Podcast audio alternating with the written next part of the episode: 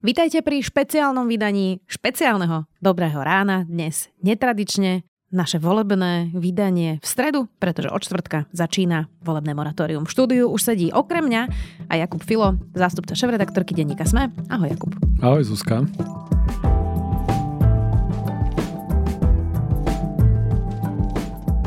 Dnes budeme odpovedať na vaše otázky a uzavrieme našimi komentármi aj túto dlhú, krátku, ako to povedať, volebnú kampaň? No, pri dlhú. Pre niekoho pri pre niektoré strany pri krátku.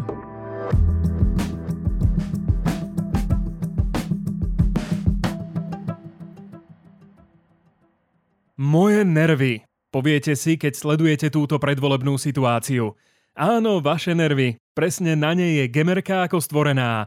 Vďaka obsahu dvoch dôležitých minerálov, horčíka a vápnika, priaznivo pôsobí na psychické aj fyzické zdravie. Zistite si na stránke gemerka.sk lomka mapa, či voda vo vašej obci obsahuje dostatok týchto minerálov. A ak nie, je tu gemerka.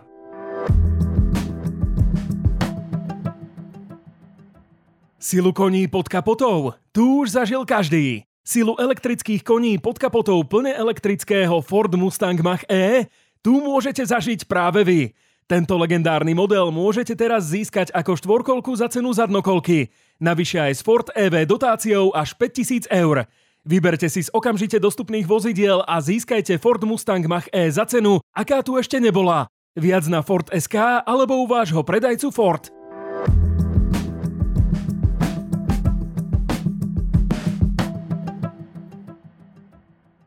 Jakub, Máme za sebou našu predvolebnú debatu. Čo si si z nej zobral? No, pekne ste do nich šili, by som povedal. Snažili sme sa. nezostala, nezostala na nich eh, nitka suchá. A písali mi z jednej strany, ktorá odmietla pozvanie, že presne preto to sme to pozvanie odmietli, a... To musel byť hlas. K tomu sa ja nebudem vyjadrovať, nemôžem, nemôžem to takto nabunzovať, ale bolo to zaujímavé, no, tak uh, mám pocit, že Richard Sulik je teda v dosť veľkej defenzíve, uh, ako Igor Matovič, um, myslím si, že jeho by už mali komentovať uh, iné profesie, a nie, nie novinári, tak uvidíme, ako to dopadne o tri dni. No, uvidíme. Ja som teda akurát z toho vyčerpaná, lebo vlastne my rovno po debate nahrávame. No bolo to také husté. Vlastne Igor Matovič nechcel sedieť vedľa Richarda Sulika. Keď prišiel, tak povedal, že si tam odmieta sadnúť. No, zvláštne. Však ale napokon e, aj tak celkom reagovali na seba, takže nebola to až taká, taká nejaká zásadná nabitka. No ale nevyšli z toho nikto moc dobre. Veľmi vtipný bol moment, keď si upozornila Borisa Kolára, keď si mu kladla otázku na záver, že ťa vôbec nevníma, tam nahrávali ste to na Európskej vysokej škole, tak Boh vie, čo hľadal v Ja neviem, javisku. kam sa on pozeral, len ja som videla, Či že ja na neho hovorím a že on sa cez mňa niekam pozerá a že vôbec ako keby ne, nevnímal, no zvláštne. Však on sa to potom snažil aj tak odľahčiť, no ale mám pocit, že si ho kečla. No, Dobre, Jakub, máme tu otázky od našich poslucháčov. Prišlo ich dosť, dosť veľa, ich prišlo. Neviem, či zvládneme všetky zodpovedať, ale poďme na to. Môžeme ísť tak rýchlo. Poďme rýchlo a úplne prvá otázka je predstav si od vedátora Samakováčika. Pozdravujeme. Ahojte, ja by som sa rád vás dvoch opýtal, že ako sa vysporiadavate s takým tým klasickým argumentom, že sa neoplatí voliť, lebo jeden hlas predsa nič nezmení. No my sme na to už eh, odpovedali aj v predchádzajúcich dieloch eh, nášho špeciálu nie je to úplne tak, že jeden hlas nič nezmení. Hej. A navyše, ak si uh, takúto vec povedia 10 tisíce ľudí, no tak to už potom samozrejme mení jeden hlas. Ale veľmi dobrý uh, pohľad na to je, že ak kandidujú štyri strany a dve strany z toho za žiadnych okolností nechcete vidieť pri moci z rôznych dôvodov, tak vždy, keď dáte hlas tým zvyšným dvom, teda tým, ktoré si aspoň trochu predstaviť viete, tie dve, ktoré sú pre vás no oslabujete. Hej. To je jeden z najdôležitejších argumentov, prečo sa oplatí zvoliť. No a samozrejme potom platia aj kopec iných argumentov, nenechať iných rozhodovať za vás, mm, vybrať si niekoho, kto háj aspoň časť uh, nejakej agendy, ktorá je pre vás dôležitá a podobne. A ja neviem, kde toto vôbec vzniklo, že jeden hlas nič nezmení, lebo to si môžeš potom povedať pri úplne všetkom asi, nie? Mm, akože zmení. Práve keď vidíš tie obavy tých politikov, z voličov, tak práve vtedy vieš, že koľko vie zmeniť tvoj jeden hlas. Ako a... hrajú o každý jeden hlas. Presne, no? presne. Tak e, to bude asi hovoriť v neprospech tohto argumentu. Sama pozdravujeme, ďakujeme za otázku a teraz je ďalšia od Nikoli. Dobrý deň, volám sa Nikola, pôvodom z Košíc, ale už vyše 10 rokov žijem v Londýne a chcela by som sa vás opýtať, čo urobíme s tým, že politici odmietajú prichádzať do politických debát? No, tak e, počúvaj, napríklad vie, že pôvodne Michal Šimečka nechcel ísť do Markízy a povedal, že keď tam teda nebude ani Pelegrini, ani, ani Robert Fico, takže on nepríde tiež, aby nebol sám s Igorom Matovičom, tak... Mm, a čo urobil Mišo? No, no to, to, to ja nebudem komentovať za môjho muža, nech si to odkomunikuje sám, ale, ale že vlastne to, čo hovoria ľudia z PSK, akože mm, off record, je, že dostali takú kefu od voličov za to, že preto sa vlastne rozhodol ísť aj do enkarskej debaty sám s Matovičom, aj potom do každej ďalšej, lebo že vlastne im voliči začali písať, že čo to má byť že prečo nejde diskutovať. Mm, tak toto je prvý bod, e, ako donútiť politikov ísť do debat. Keď voliči budú chcieť vidieť tých ľudí v debatách, tak pôjdu. To, bola, to je do, dobrá vec, ako bola tá otázka, že čo s tým spolu spravíme? tak presne, presne toto je ten jeden z bod. Čo s tým vieme spolu ako voliči spraviť? Hej, no ono je to, vieš čo, ja, mne sa zdá, že oni to tento rok odkúkali od Andreja Babiša, lebo ak si spamätáš tie prezidentské voľby teraz, tak vlastne Babiš tým, že pri prezidentských voľbách je to trošku iné, keď si v druhom kole a ste len dvaja, tak vlastne držíš tie telky v šachu. Ale on do niekoľkých debát vlastne vôbec neprišiel. No a Robert Fico vlastne teraz týmto operuje, lebo sú prví v prieskumoch a bez nich to veľmi ako keby nedáva zmysel, keď tam nie je to najsilnejšia strana. Čiže mám taký pocit, že to vlastne trošku odkúkali z toho Česka. A nedá sa s tým podľa mňa úplne robiť nič. Dá sa s tým robiť to, že budeme robiť tie debaty aj bez nich a že proste budeš konfrontovať aspoň tých, ktorí prídu, ale je to teraz veľký problém. No alebo budeme robiť presne to, čo spravili voliči PS, že budeme z toho aktívne nepohoršení a proste nebudeme podporovať e, politikov, ktorí tak konajú. Len e, žiaľ Bohu, no v tom, ako je rozdelené to mediálne prostredie a ako je tá spoločnosť polarizovaná, tak e, politikom ako Bláha alebo Fico stačí Facebook a Instagram. No. Hmm. No tak toto je asi jediné. Proste, e, ako si ľudia hovoria, že ich hlas nemá význam, tak vlastne ten tlak voličov to je jediné, čo na politikov platí.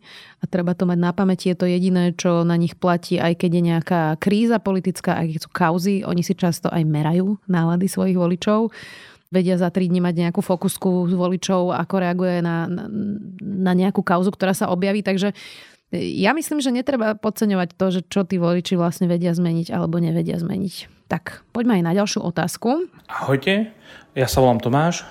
Možno taká hlúpá otázka. Chcel by som vedieť, aký je rozdiel medzi ústavnou a parlamentnou väčšinou a teda aký by to malo dosah, keby koalícia mala ústavnú väčšinu.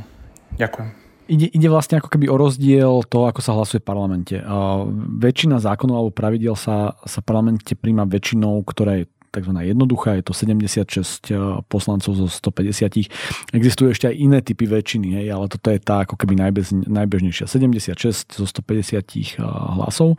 No a samozrejme ústavná väčšina je trojpetinová väčšina, teda je to až 90 poslancov zo 150 hlasov. A touto ústavnou väčšinou sa príjmajú zmeny v ústave, teda zmeny, ktoré sú ako keby tým stavebným kameňom slovenskej spoločnosti alebo demokracie.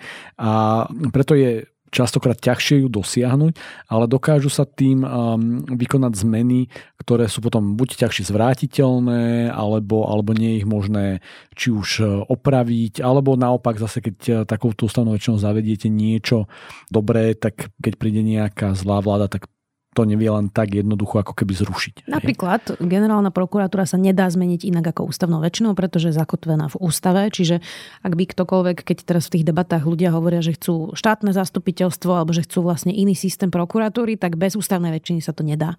Na druhej strane ale zase napríklad volebný zákon no, je obyčajný zákon, to nemáme ako ústavný zákon, čiže ak by niekto chcel zmeniť volebný systém alebo voľbu prezidenta, prezident je ústavná. Áno. Takže to treba zasa ústavnú väčšinu, ale je množstvo vecí, ktoré vieš vlastne jednoduchou a je množstvo vecí, ktoré nevieš jednoduchou väčšinou vlastne schváliť.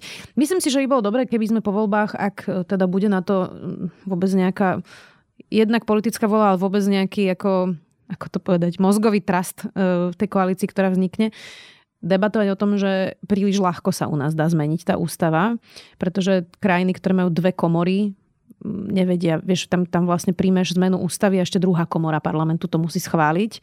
U nás sa to mení veľmi ľahko, potom sú návrhy, Potom to že... tak vyzerá.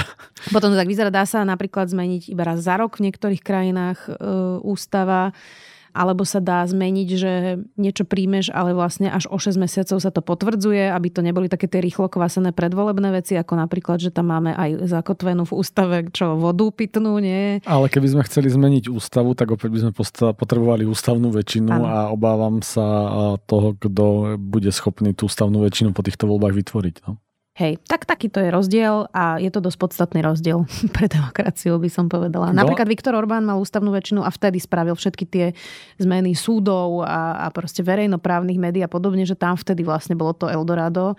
Kým mal obyčajnú menšinu, tak to bolo ešte v rámci nejakých tých medzidemokracie. No, ale napríklad aj Igor Matovič mal ústavnú väčšinu a nebol schopný zmeniť paragraf 363, keď začal byť e, veľmi zvláštne natúžívaný a mnohé iné veci, na ktoré mal vplyv.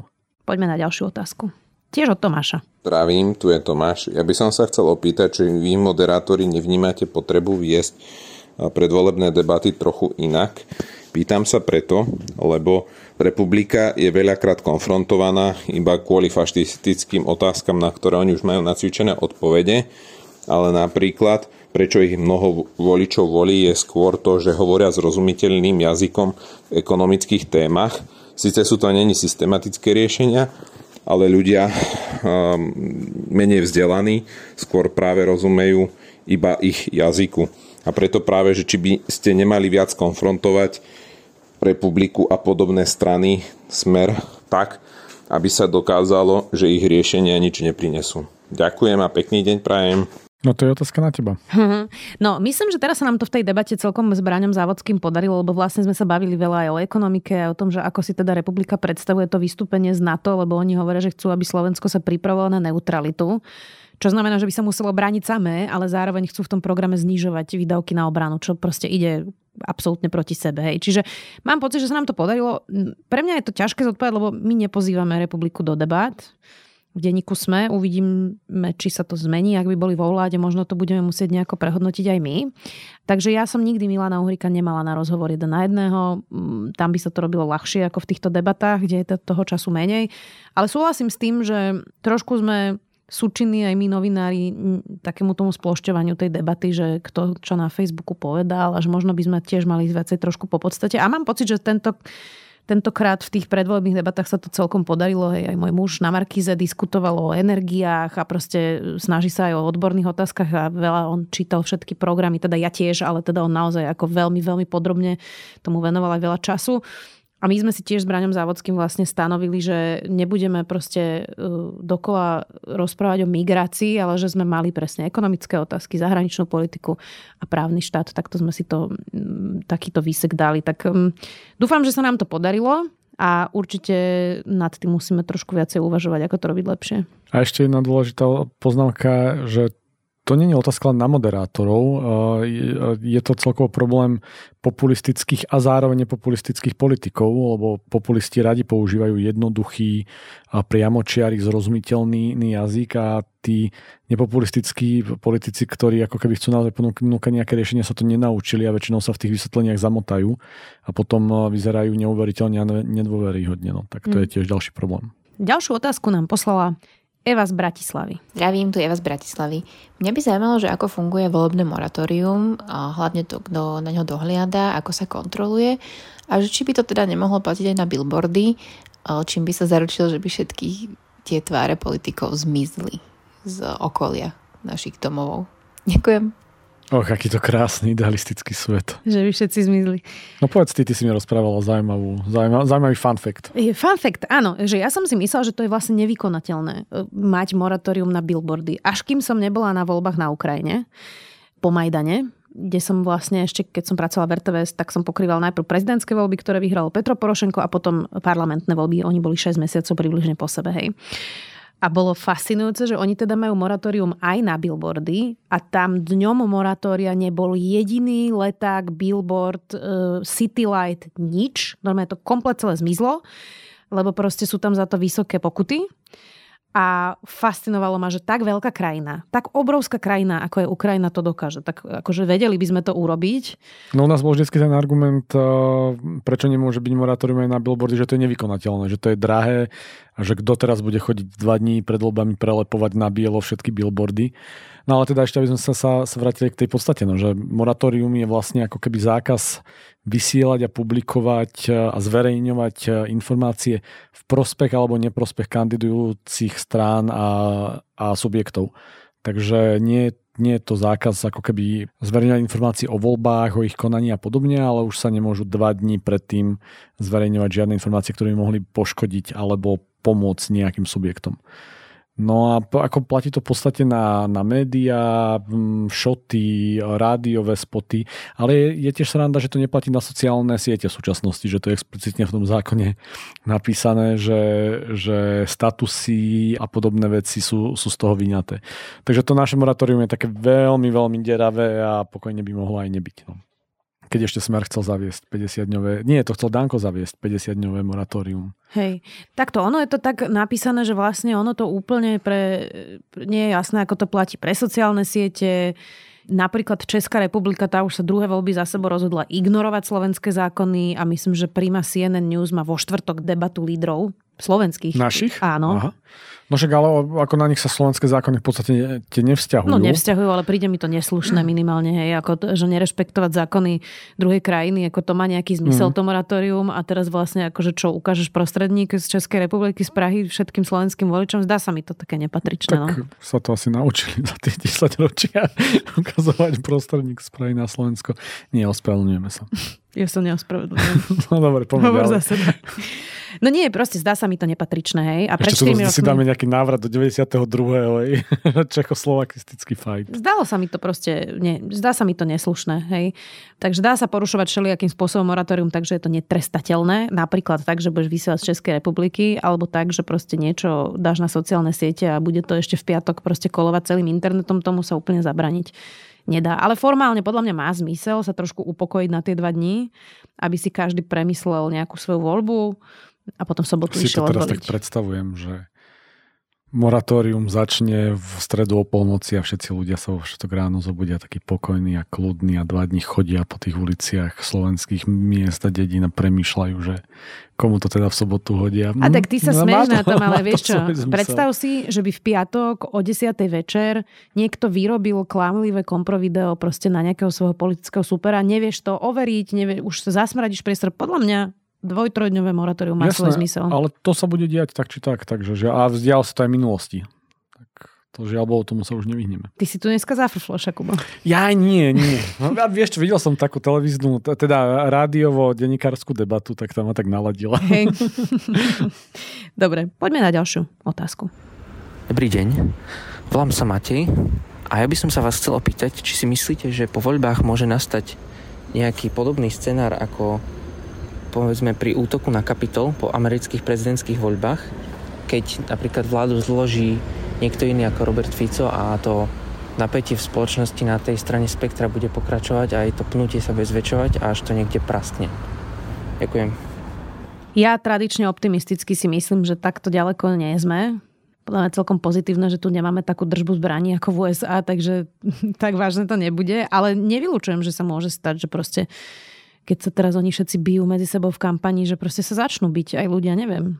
Ako aj v tých Spojených štátoch sme si mysleli, že to je nepredstaviteľné a ako ja by som si nebol istý tým, že to je nepredstaviteľné, pretože o, tí politici a hlavne Robert Fico a fašisti si na to v podstate robia predpoli, ako všetky tie vyhlásenia o tom, že sa budú manipulovať voľby tak je to určitým vytváraním si možností, aby po tých voľbách mohli označiť tie voľby za nelegitímne.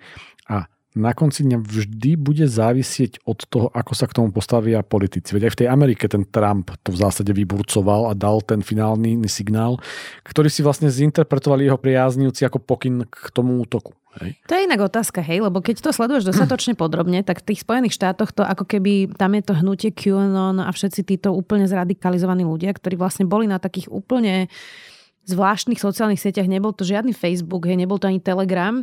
A potom už keď sa to začalo, tak ten Trump to vlastne ako keby nezastavil. Hej. Tak je otázka, že či, by to, že, že či za to nemôžu tieto radikalizované skupiny a aké sú u nás silné. Hej. Ja to neviem úplne posúdiť, ale zdá sa mi, že u nás ešte takto ďaleko nie sme. Chcem tomu veriť. Sa usmievaš. A poďme na ďalšiu otázku. Poďme na ďalšiu otázku. Dobré ráno, ja by som sa rada opýtala na takú praktickú informáciu. V auguste som sa vydala, požiadala som o nový občiansky s novým priezviskom a aktuálne mi prišlo, že si ho už môžem ísť vyzdvihnúť. Je teda lepšie si ho ísť vyzdvihnúť a voliť už s novým priezviskom, alebo môžem ísť voliť aj so starým, ako ma má v evidencii volebná komisia za slobodná, alebo už s novým menom alebo je to jedno, pretože na novom občianskom bude mať vzadu rodné priezvisko. Asi je to jedno, ale stále nad tým dúmam, že či ešte dovolie utekať po ten občiansky, alebo môžem voliť aj so starým. Vidíš, keby si ženy nemenili meno, koľko by to bolo jednoduchšie.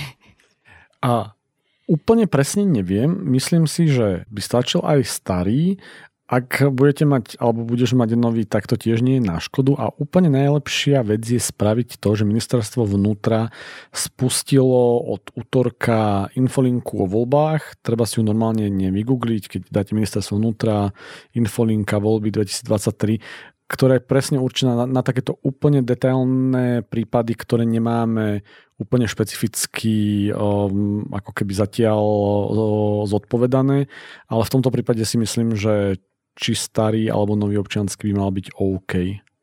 V každom prípade pre všetkých, ktorí nás počúvate, musíte mať občianský preukaz. Nestačí pas ani iný doklad. Je to už v zákone zmenené tak, že, že musíte mať občianský preukaz. Je to tak.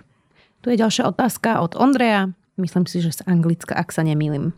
Dobrý deň, moje meno je Ondrej, žijem v Anglicku, ale teraz som v Bratislave čo s takými fantastickými obvineniami a odhaleniami, ako napríklad teraz, čo vytiahol Matovič, alebo v minulosti, keď sa vytiahlo na Radičovu, že slúbila autonómiu, ale ak sa niečo takéto objaví v priebehu moratória, lebo tam nemôže tá dotknutá strana oficiálne reagovať, takže či to bude mať vplyv a ak áno, aký. Ak sa takéto objavia, a ja predpokladám, že áno. Ďakujem. No, veď to sme čiastočne vlastne načrtli. Ja myslím, že médiá sú v tomto extrémne opatrené a ak by niečo také vyšlo, tak nikto z mainstreamových médií to nezverejní. Ono to asi nejaký zásah na sieťach môže mať, ale nepreceňovala by som ho úplne. No, pozor, pozor. Spomeňme si na hlas podobný Robertovi Ficovi. To je rok 2010 a denník sme vtedy zverejnil ako keby túto nahrávku v prvý deň moratória. Takže podľa mňa existuje veľmi malé percento prípadov, kedy by sa objavili informácie, ktoré sú tak hodnoverné a majú taký zásadne verejný význam a sú vo verejnom záujme, že by bolo nevyhnutné ich zverejniť. To je zo strany médií. Na druhej strane, ako potom platí veľké množstvo klebie, dohováračiek, fejkových videí a tam platí to, čo sme si povedali, hej. Že žiadne z hodnoverných médií proste nebude takéto veci publikovať. Navyše, ako aj nám, ako médiám, a nielen médiám, aj mnohým iným subjektom hrozia za to pomerne vysoké pokuty rádovo v 10 tisícoch eur ale žiaľ Bohu nezabránime tomu, že na sociálnych sieťach a rôznych telegramoch a rôznych e, účtoch sa môžu takéto veci objavovať. No ale myslíš, že to môže mať nejaký signifikantný efekt? Veľmi zaujímavé pri týchto efektoch je to, že je dôležité aj závažnosť tej informácie, ale veľmi dôležité je, že koľko ľudí dokáže zasiahnuť. Hej. A ten čas uh, od jej nejakého objavenia až po to, že sa dostane k tým ľuďom proste trvá a neviem si predstaviť, ako musela by to byť informácia, po ktorej zrazu z nejakého dôvodu by publikovali všetky médiá, bola by vo všetkých televíznych správach, aby dokázala za dva dní zasiahnuť významné množstvo voličov. Poďme na ďalšiu otázku. Dobrý deň, ahojte. Ja by som mal dve otázky. Prvá je, aký je rozdiel medzi politickou stranou a politickým hnutím, prípadne aké sú výhody a nevýhody týchto subjektov. A druhá je taká viac hypotetická. Čo by sa stalo, keby žiadna zo strán nezískala vo voľbách 5% alebo viac? Opakovali by sa voľby, alebo aký by bol ďalší postup? Ďakujem. No, hnutie strana podľa mňa žiadny nie medzi tým rozdielne. V našej legislatíve a v našom volebnom zákone je to spravené tak, že nie je v tom žiaden rozdiel. Že ten zákon síce v úvode spomína aj politické strany, aj politické hnutia, ale následne ich zjednocuje a teda KDH ako kresťansko-demokratické hnutie alebo hnutie progresívne Slovensko je to isté ako proste, ja neviem, strana hlas alebo... alebo Slovenská sociálna demokracia Smer.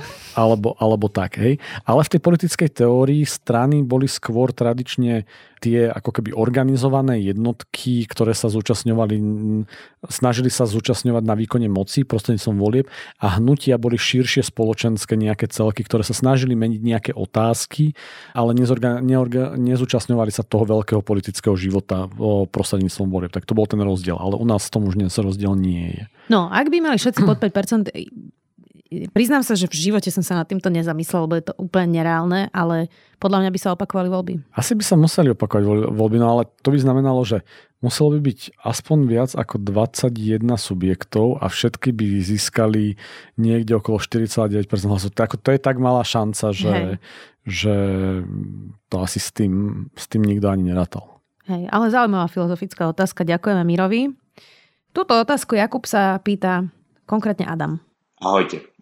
Ja vnímam taký veľmi nerovný súboj medzi konzervativizmom a liberalizmom, alebo minimálne medzi nejakou slovenskou odnožou, keďže tie pojmy neznamenajú nikde na svete to, čo dokázali z nich urobiť e, slovenskí politici.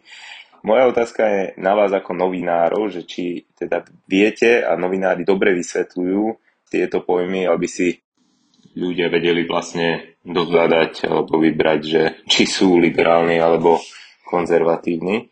Minule ste rozoberali, že ten, ten pojem, čo je vlastenecké a ako bol ukradnutý pre niektoré strany, takže či toto nie je podobné. Otázka, že či dobre vysvetľujeme rozdiel medzi liberalizmom a konzervativizmom, ja neviem, či je naša úloha to nejako vysvetľovať.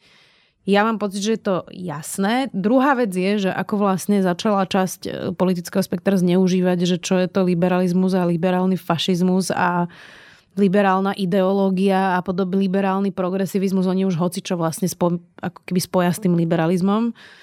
Čo ja viem, ja mám pocit, že ľudia vedia, čo to je. Zase ja si nemyslím, že ľudia úplne vedia, čo to je. Niektorí ako keby určite áno. A problém je, že sa, sa podarilo naozaj e, vtisknúť e, niektorým tým menám také veľmi zlé a, a nesprávne konotácie. Aj si na druhej strane myslím, že je do nejakej miery úlohou novín a, a novinárov vysvetliť aj, aj tieto pojmy okrem mnohých iných vecí. Ako nehovorím, že, sa, že to má byť dennodenná agenda, denno, dennodennou témou. A veď v niektorých textoch to aj robíme. No, vieš, u nás je ako keby trošku rozdiel to, že u nás ten konzervativizmus sa veľmi spája s katolíckou vierou. Pritom je časť e, konzervatívcov, ktorí sú liberálni konzervatívci vlastne. Ja neviem, OKS napríklad sa medzi takých radí, aj oficiálne. Tak proste u nás sa to spája veľmi vlastne s takou dogmatickou vierou, nie? Ten konzervativizmus. Tak tým pádom je to podľa mňa celkom jasné. Ako ten sa presadil v tom hlavnom mainstreame, hej, ale ako mám, mám pocit, že to delenie medzi liberalizmom a konzervativizmom sa a žiaľ Bohu vďaka niektorým politikom, pozdravujeme Milana Krajniaka, zúžilo na niekoľko ľudskoprávnych otázok o, partnerstvách LGBT plus ľudí alebo, alebo o potratových politikách a vôbec neriešia nejaké ako keby historické tradičné priam politologické delenie, kde tie prúdy ako nemusia byť v nevyhnutnom sústavnom z, ako keby boji. Oni samozrejme logicky sú v zápase o nejaké myšlienky, ale nemusia byť v nejakom boji, ako sa to snažia dneska prezentovať. Áno, najmä konzervatívni politici. Hej? A možno aj to je ten rozdiel, trochu bol naznačený aj v časti tej otázky, že že proste ako konzervatívni politici musia utvrdzovať svoju existenciu v tom, že sú konzervatívni a vyhraňovať sa ako keby voči liberálnym politikom a liberalizmu. A ten liberalizmus na, na druhej strane proste mi plecom hovorí, že no tak všetci sme tu a všetci existujeme, veď o tom to je, to je tá podstata.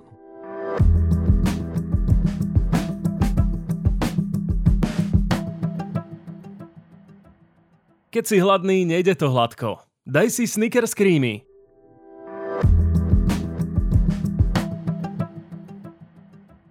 Voľbami sa to len začína.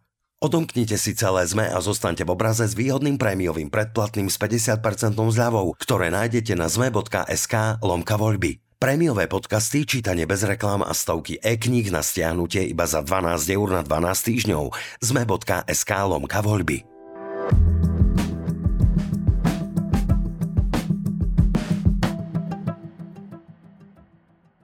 Jakub, toľko hlasovky, dostali sme ich teda viacej, tak môžeme vybrať také, ktoré sú není úplne moratórno-politické a prípadne môžeme ešte pár z nich zodpovedať aj cez víkend.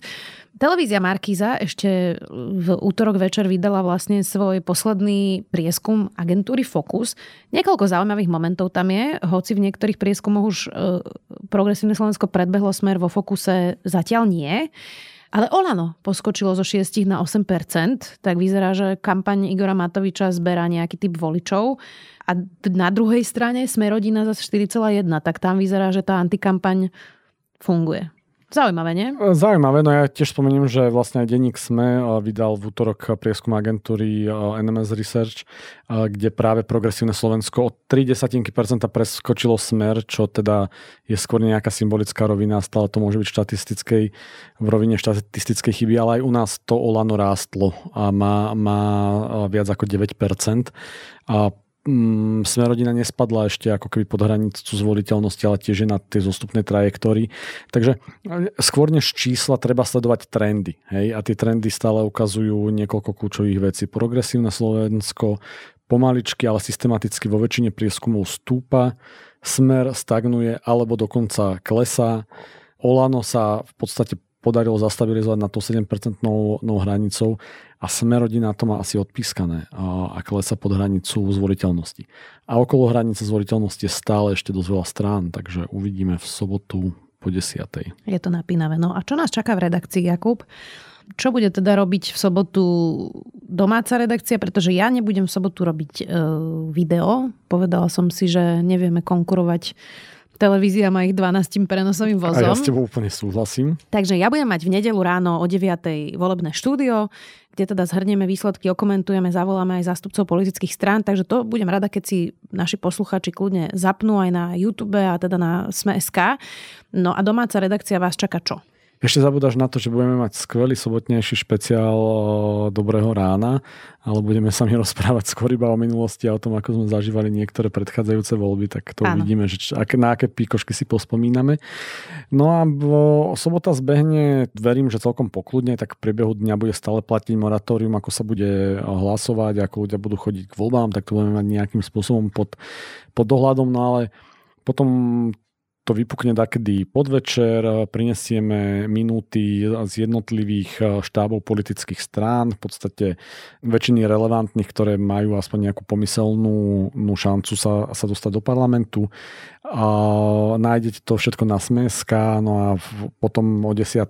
odpalia niektoré televízie exit poly, ktoré budeme aj my určite sledovať a máme pripravený veľmi dobre fungujúci a veľmi prehľadný systém zverejňovania priebežných výsledkov Takže môžete to sledovať e, či už na webe, či už v mobilnej verzii alebo v aplikácii denníka SME. Budeme to komentovať, budeme to analyzovať, budeme prinášať grafy a takto to potiahneme nielen sobotu večer, ale aj v nedelu a potom aj v pondelok a potom asi strašne dlho, až kým sa nezloží nejaká, nejaká vláda. Je to Uvidíme, tak. kedy to bude. Je to tak.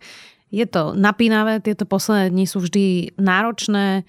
Takže štvrtok, piatok počas toho moratória sa trošku vyspíme a potom v sobotu hor sa do práce. Jakub Filo, zástupca šéf-redaktorky denníka Sme, ďakujem ti, že si tu bol aj tentokrát. A Zuzana Kovačič-Hanzelová a ja ďakujem Zuzka. A veď vy sa vidíme a počujeme čo skoro. Počujeme sa najbližšie v sobotu a potom aj stále naďalej, lebo Jakub vyzerá, že bude pokračovať s nami v tomto volebnom špeciáli. Ďakujeme, že ste tu boli zatiaľ s nami.